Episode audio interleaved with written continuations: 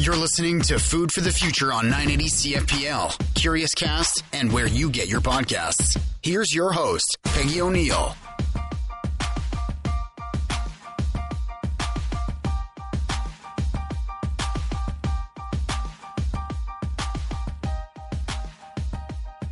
I'm Peggy O'Neill, host of Food for the Future, a weekly podcast that brings the humanities to today's food dialogue by showcasing everyday people trying to make a difference in agri-food. This show is part of the Food for Thought series featuring stories from big thinkers who spend their lives envisioning a flourishing food system in their local communities and for our entire human family.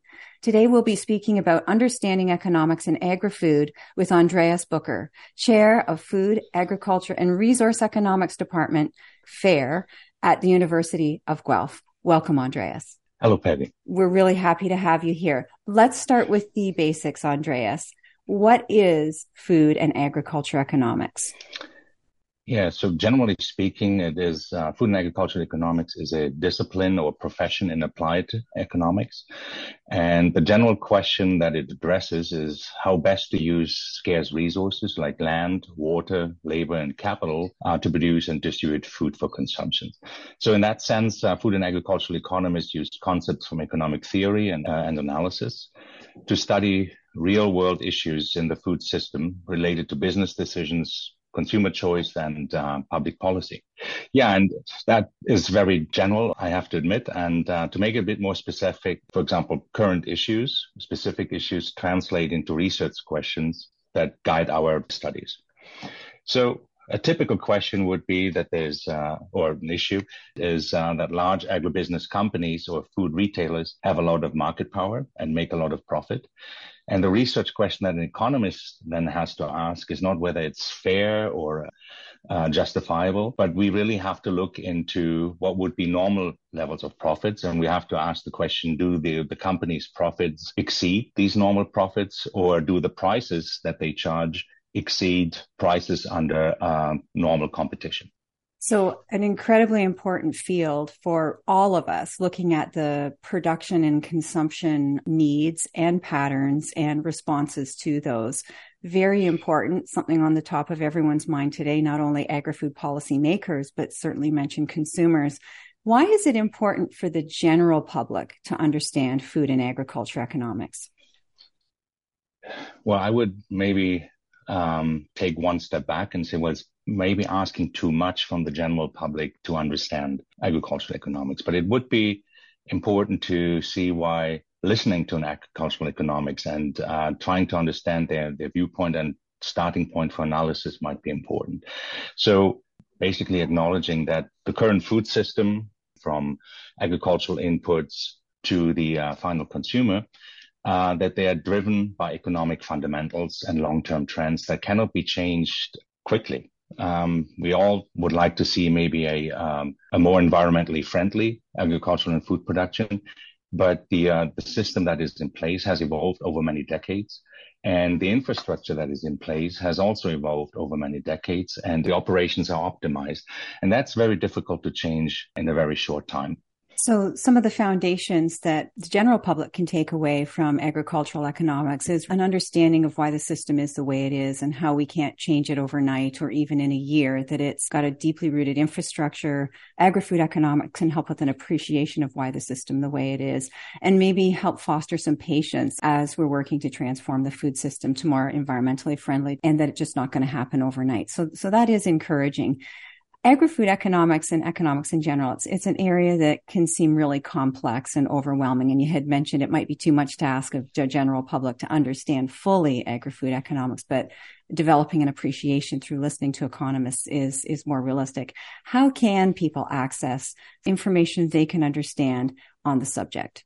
That's, that's a really, um, important question because the, um, I, I, have to admit that the um, introductory courses in, in economics are not geared towards the, the general public. And so what I would, would suggest is uh, that people can visit uh, social media accounts of farmers to see how economic factors uh, affect their decision making, how they are responding to uh, increasing competitive pressures or being part of a global food system. There are a few where they're called massive online, open online courses that could be accessed for free. So they're open means that they're uh, available without uh, having to pay. And one of them uh, is offered by a colleague of ours in uh, in Western Australia, David Pannell, and he has an an open introductory course that doesn't require any math to take it. And it really shows the intuition behind uh, the economic thinking and, yeah, the analysis of policy. Uh, professor in our department, he has a podcast uh, that's called Food Focus and he addresses current issues. And with the guests, they explore this in a in a non-technical fashion. And I think that's one of the um, more accessible podcasts that are related to food and agricultural economics. Okay, so a couple of places that people can help um, understand agri-food economics in varying levels of complexity. So certainly farmers an amazing resource. You had mentioned a colleague in Australia who offers an open access free course in fundamentals of economics. And I really like that you had said food focus and it would have all of the power behind it of a scholar who has looked at the research, looked at trends, has dedicated their lives to understanding that it would have that orientation behind it, although the technical complexity would be accessible to the public. So food focus at the University of Guelph. Thank you. You're the chair of the Food, Agriculture, and Resource Economics Department at the University of Guelph. What are some of the research priorities in your field today? Definitely at the top of the list is uh, climate change. This is not only a, um, a research area for natural scientists, um, but also for economists, because the uh, the cost of adapting and finding the right measures to adapt to climate change are enormous. So the challenges are enormous, and with every policy there's a cost and a benefit. With every um, business decision, there's a cost and a benefit. And that's why an economic perspective on the options that we have to deal with climate change are very important.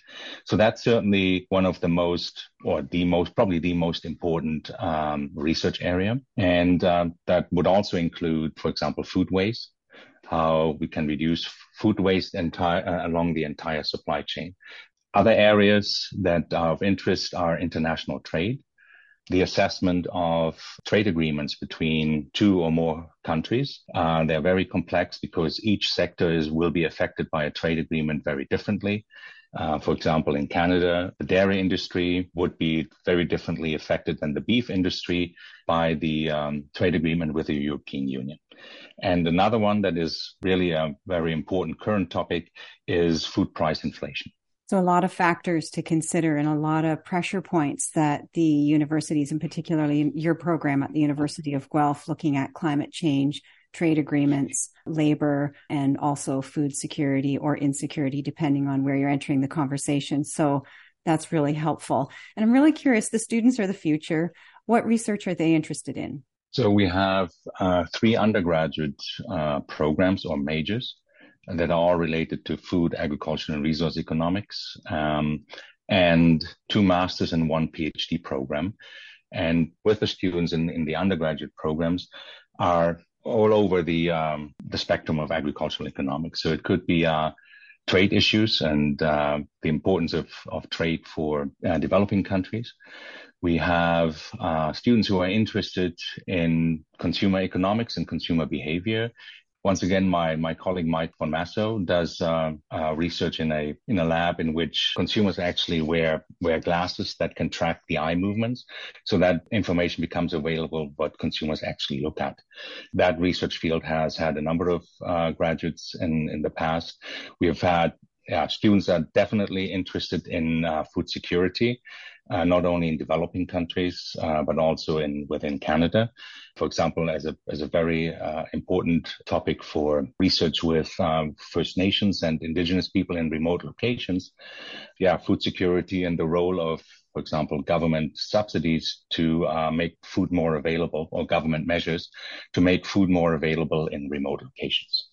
So really, really future focus. Uh, it is economics they're studying, but a lot of social contributions. It sounds like the students in uh, food agriculture and resource economics are trying to make very, very encouraging. After the break, we'll hear more from Andreas Boecker, associate professor from the University of Guelph, about the social significance of understanding economics in agri-food. This is Food for the Future, and I'm your host, Peggy O'Neill. Welcome back to Food for the Future on 980 CFPL, Curious Cast, and where you get your podcasts.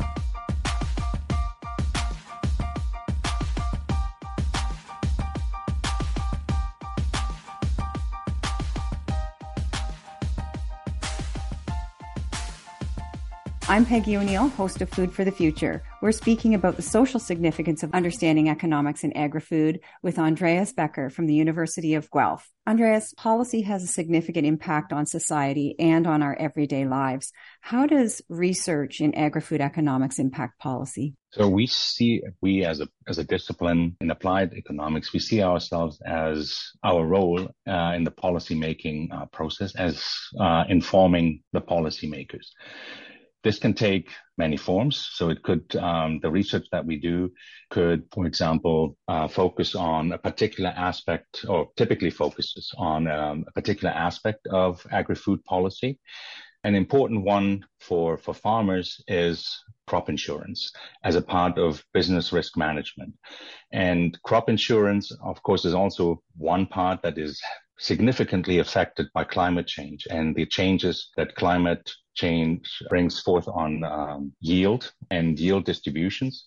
So understanding how we use the information, the available information about yield to design programs for crop insurance uh, to support that farmers take up insurance um, policies for that. That is very important, and it has probably a very a fairly direct impact on how these policies and programs uh, are designed, how they are run and implemented. In the more general sense, um, most of our research usually indirectly informs policy. We do uh, research about the, the impact on trade agreements on, on sectors, and that information is provided to the, the policymakers. How they use this information, that of course is a, is a political decision.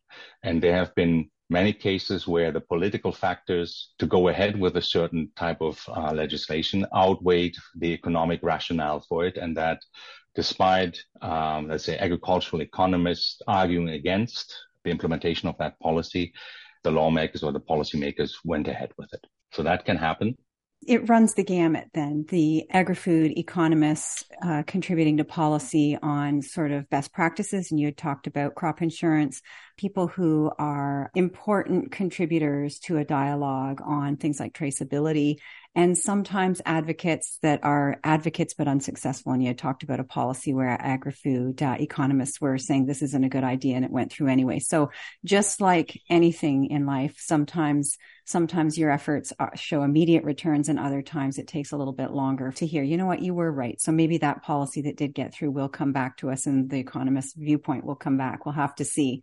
So very, very helpful and definite social contribution in terms of how, how direct or indirect agri-food economists are involved in policy and decision making.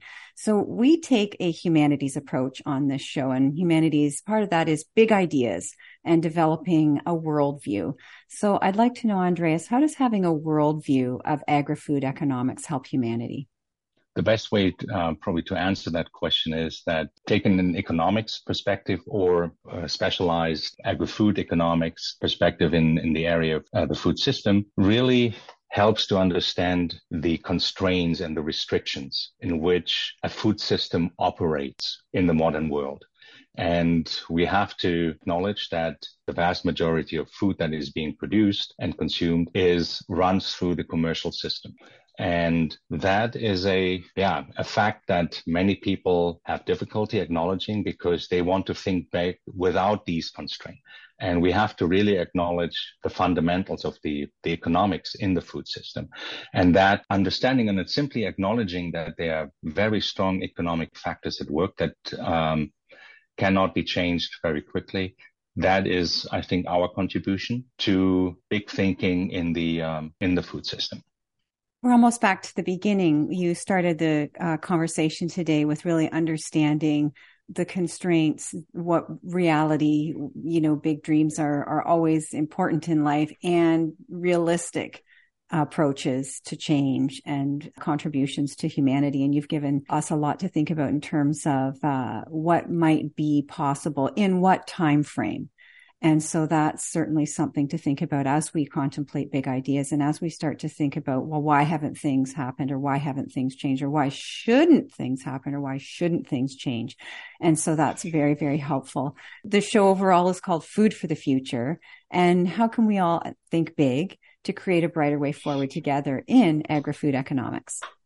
When you say, uh, how can we all? So that would include uh, consumers and um, everybody in the country may not um, focus too much on, on agricultural economics in, in, the beginning. But I think if we want to think big and um, evoke changes in the in the food system, that, for example, lead towards uh, more uh, sustainable production in all of the three aspects of uh, sustainability, so economic, social, and environmental. We have to acknowledge that everything basically starts with the consumer because they are making the, the consumption decisions.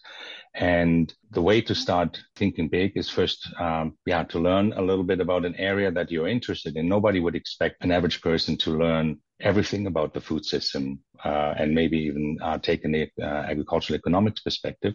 But we'd say, well, if there's something that you would like to change, get informed about it and then implement the change. If you want to support or local food production and uh, local food system, um, do research about what the environmental impact of the uh, social system compared to the current system is, uh, and think about ways you can support that as an individual. Uh, in terms of the, the bigger picture, we um, we think on, uh, a lot about uh, alternative technologies to, for example, produce energy but there are also alternative technologies that might become more environmentally sustainable than current ways of production. So that is something where we could all start being, uh, thinking big and say, what are the economics? Uh, if we want to think big, we also have to think through all the way. We would have to say, well, what is actually required to um, to make this happen.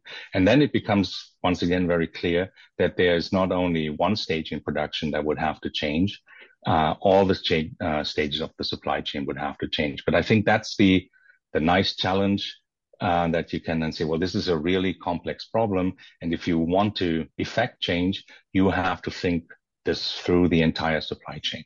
I think that's good advice. We need everybody. You started with the consumer. You talked about the innovators, the researchers looking at new ways of doing things, whether that's energy or the food itself, and that thinking all the way through the problem, not just starting it, uh, or not just maintaining it or not just moving away from things that we don't want to continue to do, but to really think through the entire cycle and, and the implications for everyone and, and all factors in the process. Very, very good advice. Do you have any final thoughts you'd like to share? Uh, so something that we've well, we are observing and that, that is happening around us um, at universities is that the traditional ways of uh, education, so with secondary, post-secondary, uh, that these traditional paths of uh, acquiring knowledge and acquiring degrees that they are actually changing.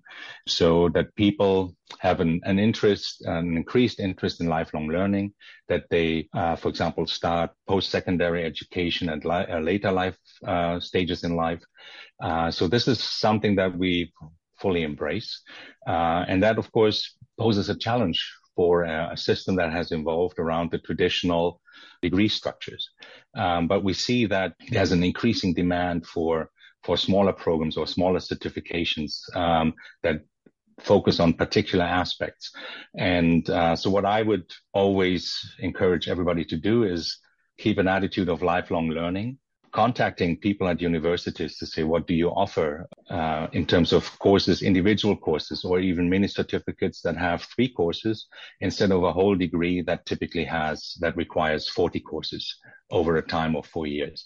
So these are things that are very important uh, for us um, as post-secondary educators. And um, we would always encourage people to, yeah, to stay informed, to reach out and yeah, ask tricky, tricky and challenging questions um, about agricultural economics. Really, really, really wonderful way to wrap up the show. Be curious, reach out and uh, find out who has the information that you want, but also don't overlook post-secondary institutions who have, as you had said, certain courses, micro programs that are only three courses, and you get the same quality of instruction and access to information uh, in a form that is much less of a commitment than a full degree. Excellent, excellent advice. Thank you very much. Thank you, Andreas, for your vision and expertise. It's been a sincere pleasure to have you on the show. The pleasure is also mine, and thank you for having me, Peggy. It was a sincere, sincere treat to have you here. Today on Food for the Future, we've been speaking about big ideas and understanding economics and agri-food with Andreas Boecker, Associate Professor and Chair of the Food, Agriculture, and Resource Economics Program at the University of Guelph. Each week, to continue to envision our future in agri-food together, we leave you and your family or friends with something to talk about and something to do. Something to talk about. How could you learn more about economics in agri-food? Something to do. Visit the University of Guelph's Food, Agriculture, and Resource Economics website.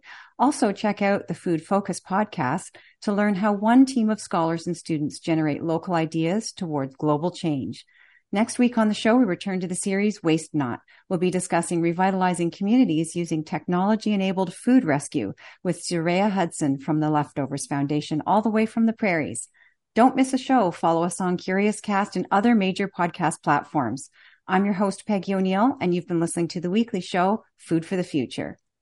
You to our Platinum Elite Level sponsor, Burn Burnbrae Farms. Eggs for Life. Food for the Future with Peggy O'Neill airs every Saturday on 980 CFPL, Curious Cast, and where you get your podcasts.